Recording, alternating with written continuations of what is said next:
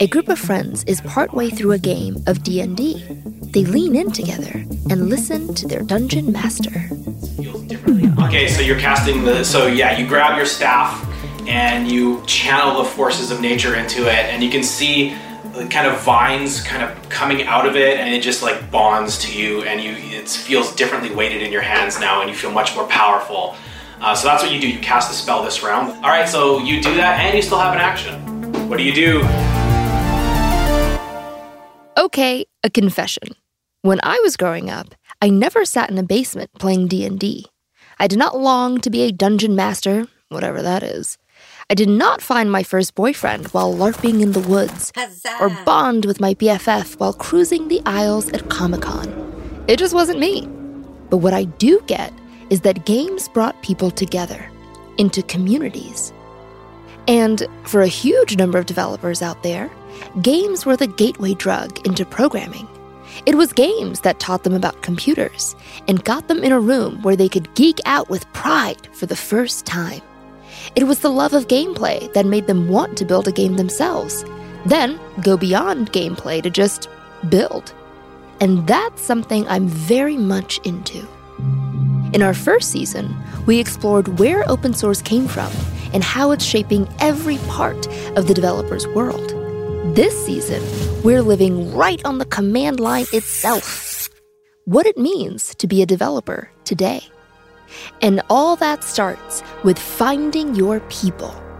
So, let the games begin.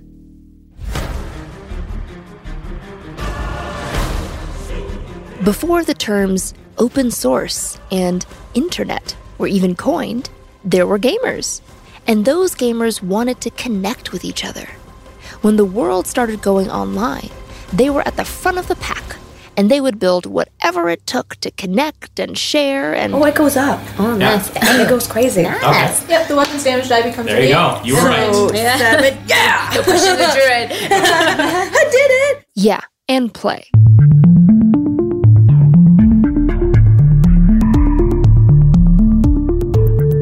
I'm Saron Yitbarek, and this is season two of Command Line Heroes, an original podcast from Red Hat. Today's episode Press Start Gaming and Open Source Communities.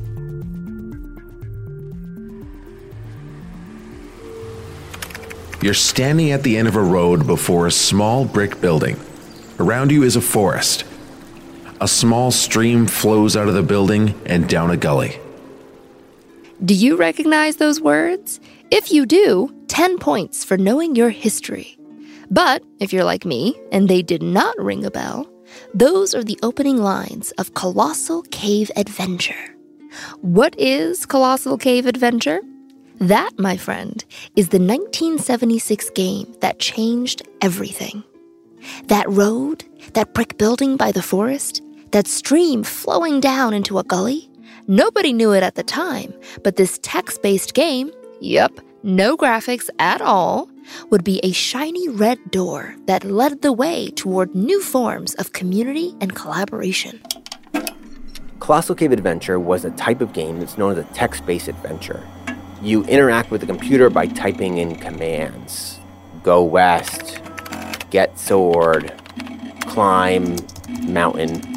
That's John Paul Dyson. He's a VP at the Strong National Museum of Play and the director of their Center for the History of Electronic Games. So, yeah, pretty fun job.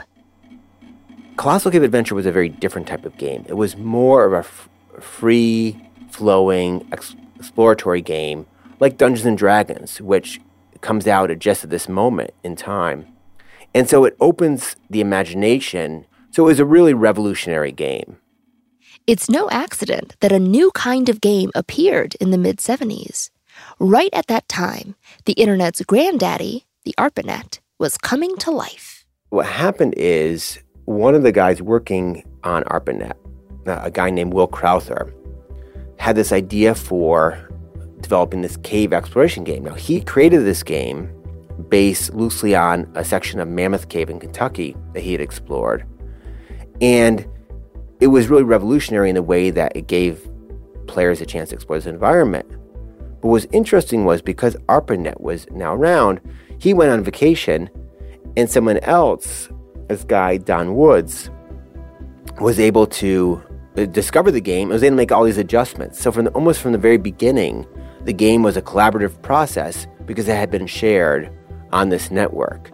And it was just a good example of how a game could be developed and modified, improved, and then distributed widely because these computers were connected. So, immediately after computers become networked, we're starting to use those networks to share games, and those games are evolving along the way.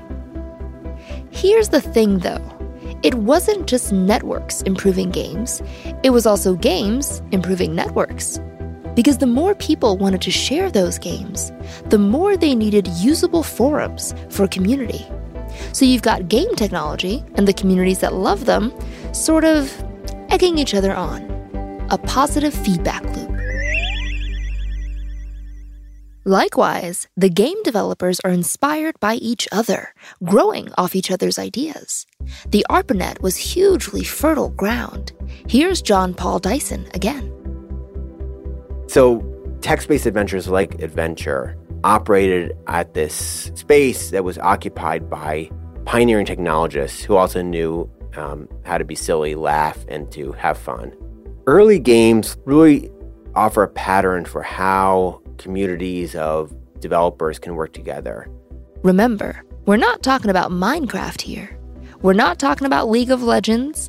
We're talking about lines of green text on a black screen.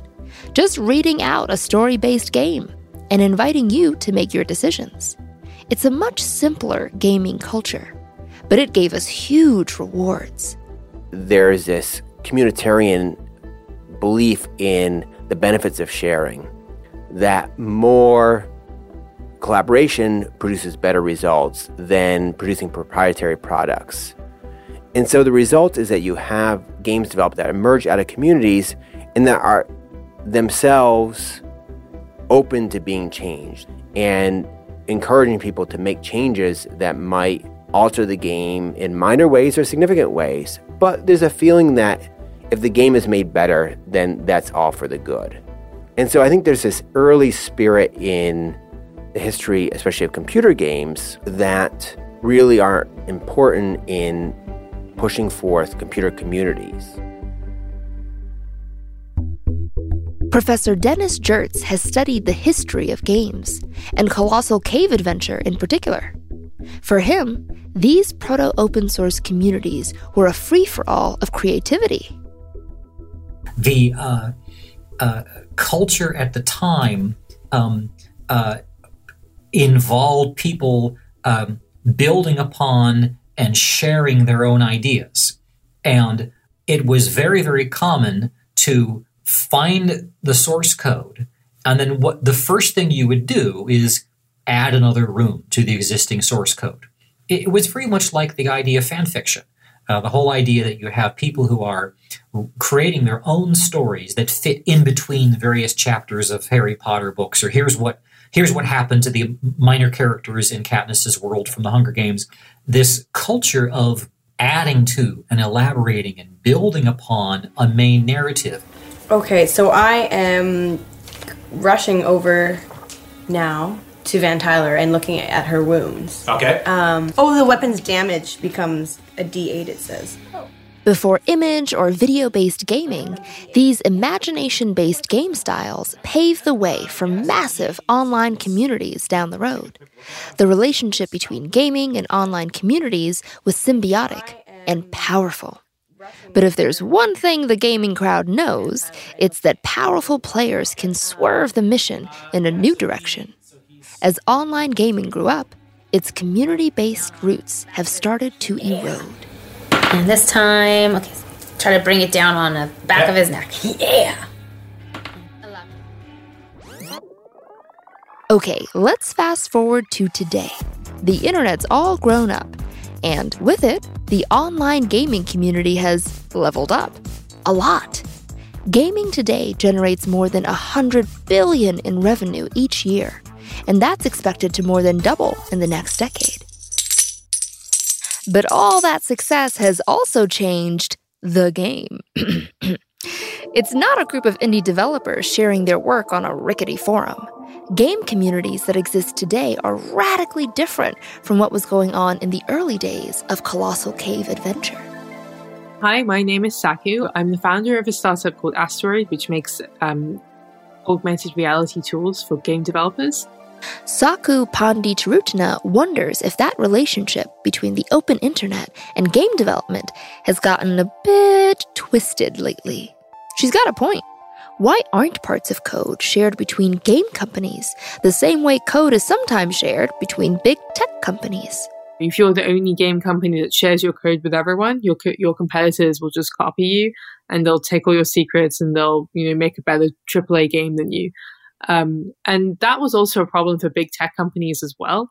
But it was it was the efforts of software engineers that actually I think broke this equilibrium. I think because if no one worked for a company that kept its code closed source, then everyone was forced, forced to go open source, and then you get all the big tech companies, um, you know, sharing as much as they can, which is which is very good for software as a whole. Um, but that never happened with games. Saku's theory is that traditionally in gaming, the developers haven't had the same control over decision making compared to other fields. And that's too bad, because it means we're all missing out. We basically know exactly how to do rendering and shading and physics to a really high standard. And that's that shouldn't be something that every single game studio is replicating. But weirdly enough, um, it, it is often the case that game studios still build their engines in house. Unfortunately, they're stuck in this kind of um, it's it's I I kind of feel like games are a bit more like film than they are like software. Um, you know, you get games stuck in development hell. You get all these like you know problems with like producers financing them and and stuff like that. And I think all those factors kind of work against adopting the best possible software.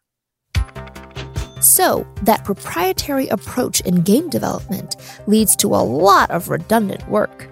Every studio is forced to solve the same problems, and most of them aren't optimal solutions either. Meantime, things quickly become unaffordable for indie developers that might have something new to offer. Game developers often have to buy licenses for one of the major game engines, or they'll have to buy, say, a lighting script Web developers, on the other hand, have way more affordable options. One in fact I find really interesting is that it's more complex to make a movie than it is to make an airplane. And that's just because you have all these different people with very different skill sets. They work on a different schedule. They're incentivized by different things. So then getting them to work together is, is like an organizational challenge. And one of the things that game engines and other game software does is it's about bridging that divide almost as much as it is about being the most efficient software for the job. Game development's problem is a lot like that movie production problem. You've got artists, storytellers, character designers, all wrestling with programmers and sysadmins. Without adopting open source attitudes, without building in ways to share and sync up, that crowd of different people with different roles can get chaotic. It all boils down to the challenge of building community. Those first games, they were being built by the developers themselves, like during their lunch breaks. Games like World of Warcraft, on the other hand, they've got this mammoth mix of creatives and programmers. The communities get stretched to their limit. For example, I don't think there's any forum where developers make pull requests for character designers to review. But maybe there should be. Saku knows what I'm talking about. I think one big issue for games is that the, that it's it's a cross disciplinary thing, and doing anything cross disciplinary is difficult because um, it's almost like the, the CP Snow essay, The Two Cultures. You have to bring together people who are uh, right brained and creative minded and people who are left brained and logical and, and get them to work together on something. Can we just take a second to ask the world to build something?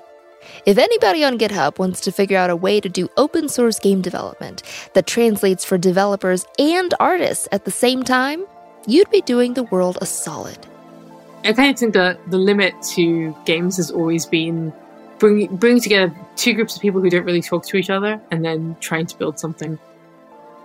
To me, that's the story of open source in a nutshell.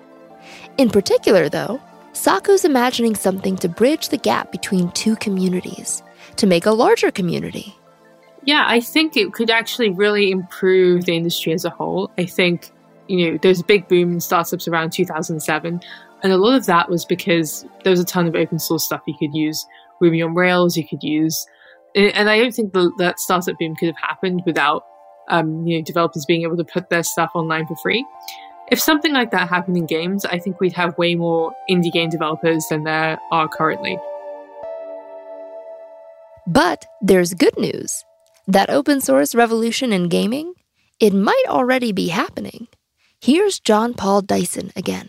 So, in the history of video games, there's really been two streams. One is where people create proprietary products. They're closed end systems, uh, often highly polished. They're released for commercial purposes. Think of a company like Nintendo. Nintendo creates amazing games, and you, you can't really modify. Um, but there's also been a countervailing trend in the history of video games and computer games and that's been a more collaborative approach. And something like Minecraft is an example of this, a modern example where people are making modifications to the game. There's a community that revolves around the game. You, you download from the internet somewhere, um, and the sort of mods that you're introducing into the game. And so what you have is a very different, almost more organic way of developing games as opposed to a more structured, maybe commercial, engineered approach. Minecraft is in many ways the heir to earlier games like Space War or Colossal Cave Adventure that develops in a community and is much more open to people making modifications and changes. And the governing philosophy is that somehow the work of the crowd is going to be better in the long term than the work of one small selected team or individual. I think what we're getting at here is that gaming isn't finished building communities. You're never going to stamp out that open source spirit. Here's what we know gaming still inspires legions of developers. It's what got a lot of command line heroes into this industry in the first place command line heroes like Josh Berkus. Well, I started out on the Atari 800 um, because you could design your own video games. And Ann Barcomb. I wrote uh, choose your own adventure games mostly, um, and it was horrible spaghetti code. And Justin Flory. I started doing open source before I realized I was doing open source. I began with a game server. I was running a Minecraft server, and at the time I was 15. When there's this much love for something, this much community, open source attitudes are going to thrive. Saku's warnings about proprietary gaming elements are really just the hurdle that gaming has to overcome on its journey. A few leaders in gaming are starting to make that leap.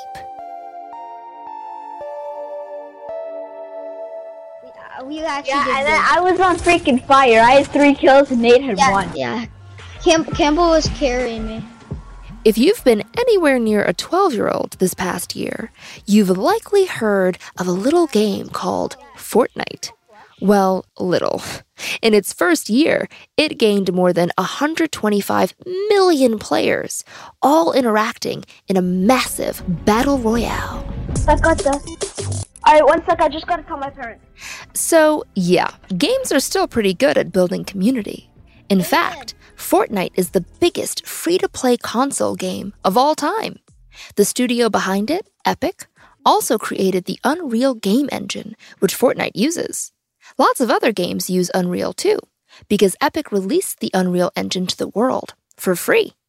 It's not straight up open source, but it is source accessible. And that's well beyond what most studios do. With Unreal Engine, anybody can grab the source code they didn't just make the code available, though. They committed to building an answer hub, forums, developer support. Epic is doubling down on building as big and broad a community as possible. And they're not alone. You've got full on open source game engines like Godot and Monogame, which are spawning their own development communities. Jared Sprague, a software engineer over at Red Hat, is part of a new generation that gets to use all these tools and engines to build amazing games they could never have built without those communities. the indie game industry has grown a lot recently. So, so you've seen like a while ago, like several years ago, most of the games were made by big studios. Those are still all out there, right? Nintendo and stuff. The indie industry has just has exploded. And I think a lot of that is due to Steam, actually. That'd be the Steam platform that lets developers incorporate things like in game chat functionality, social networking services, all that good stuff. They've been at this for about 15 years. Steam made it possible for you know, any game developer to get a game out to, uh, in front of millions of people. There have been lots of big games that started as an indie, just a, maybe one or two people working on it, that just exploded. Um, Minecraft is a perfect example. It started just a guy indie indie developer, right? And now it's just you know one of the biggest games ever in history. But it's just an example of how indie has really become major force in the game industry. Jared's teamed up with his Red Hat pal, Michael Clayton, to produce Game Jams, where a bunch of indie game developers get together and build games in a short amount of time. Like a hackathon, but for games. GitHub has one called Game Off. Jared's version is called Open Jam. If you ask him, it's part of a community based game development future that could get much, much bigger. And you could use like Linux, for example, it, because it was open source and all these people could contribute to it and add tools and and patches and stuff is what made it so great. Like more, way better than just one person could do on their own. And I think there's still potential for a game or some sort of game system or virtual world that was open source that you know thousands of people could contribute to build something bigger than one person could do. It's already starting to happen. A shift toward open source attitudes in the gaming studios. Well, I think the power of being able to um, enable your community to create is unquestioned. Jordan Weisman's the co founder of Harebrained Schemes, Crimson Skies, Battletech, Mech Warrior. Those are all his. He's been deep in game development a long time, and what he's seeing now is a shift toward open source attitudes as studios start to realize the benefits. Even uh, games like BattleTech, which have you know a fair amount uh, where we, we've tried to open up as much of the data as the game as possible um, to the audience, and we've seen the audience come up with amazing mods uh, for the game, uh, and it's it's it's super exciting for us to see the, the, where their creativity goes and what they've accomplished, and and you know it engages players in different ways than, than our original content is, and that's a small example of, of what you can do. And, and if, as we go forward with our games, we're you know leaning on that even heavier, opening up more and more um, to allow players to uh, express their creativity. Jordan figures that a modifying culture helps his games become the best they can be, but you know, like we hinted at with our D&D opener to this episode, that drive toward community was always there. They come from tabletop um, roots where it was a collaborative storytelling experience among the people at the table between the game master and the players uh, in an RPG. And as we moved into digital forms of those kinds of games, uh, you know, for a period of time that was very separated. Uh, I think as modding tools and um, the democratization of, of the, the engines and tools that are accessible and you know uh, and moving into open sourcing, it kind of moves us back closer to that collaborative nature of, of creating these uh, you know very social form of entertainment. Um, so I, I think that's very exciting. I think so too. As for Jared Sprague, he's teaming up with Michael Clayton again to build a brand new, community driven open source game. And it's called Command Line Heroes. Yerp, we're officially a multi platform IP. And naturally, the Command Line Heroes game is going to be an open source project. So we're inviting the community, that's you, yes, you, to build this game with us. All we're starting with is a single objective. Inspired by NASA, this is going to be a journey to Mars. The details? That's up to all of us working together to hammer out. It'll be a web based game, and we'll be working on it throughout this season of the podcast. The GitHub repos will be available to anybody who wants to contribute. And again, if you're listening to this, you are invited to get involved, to build that game with us. Design a character, make a pull request, or just play the beta and send us your feedback. We're taking all the open source magic we talk about on this show and using it to build something together. Fun fact remember Colossal Cave Adventure? Well, while the code for that game was always accessible, Colossal finally went fully open source after 40 years in 2017. The official version was released under a BSD 2 clause license. Gaming communities have come a long way since those first interactive words. You are standing at the end of a road. And the thing is, we're not standing at the end of the road. This gaming road goes on and on. And along the way, games are helping us team up and build whole universes. Frankly, we don't know how our communities will arrange themselves down this road, but we do know games will be driving it because we never stop pressing start. Want to learn more about early open source communities and the origins of open source gaming? There's loads more content waiting for you over at the Command Line Heroes website. You can dig deeper by visiting redhat.com slash command line heroes. Before we say goodbye, I want to let you know about a special treat we've got waiting for you over in the show notes. It's the story of Warren Robinett, who created the Atari game Adventure a game inspired by Colossal Cave Adventure. He tells us how a run in with his bosses led to the creation of the very first video game Easter egg. It's a great story, a lovely part of our development history, but we wanted to give it the space it deserves. So take a listen over at redhat.com slash command line heroes. Command Line Heroes is an original podcast from Red Hat. Listen for free on Apple Podcasts, Google Podcasts, or wherever you do your thing. I'm Saron Yitbarek. Until next time, keep on coding.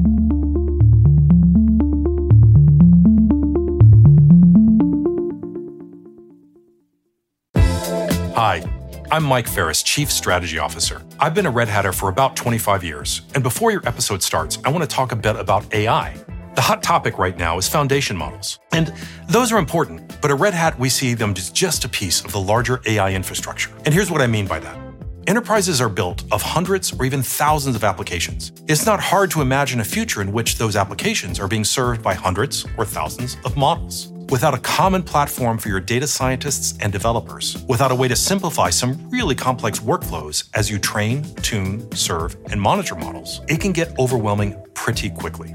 And that's why we've built Red Hat OpenShift AI, a platform where everyone is working together on the same page to build and deploy AI models and applications with transparency and control. Find out how at redhat.com.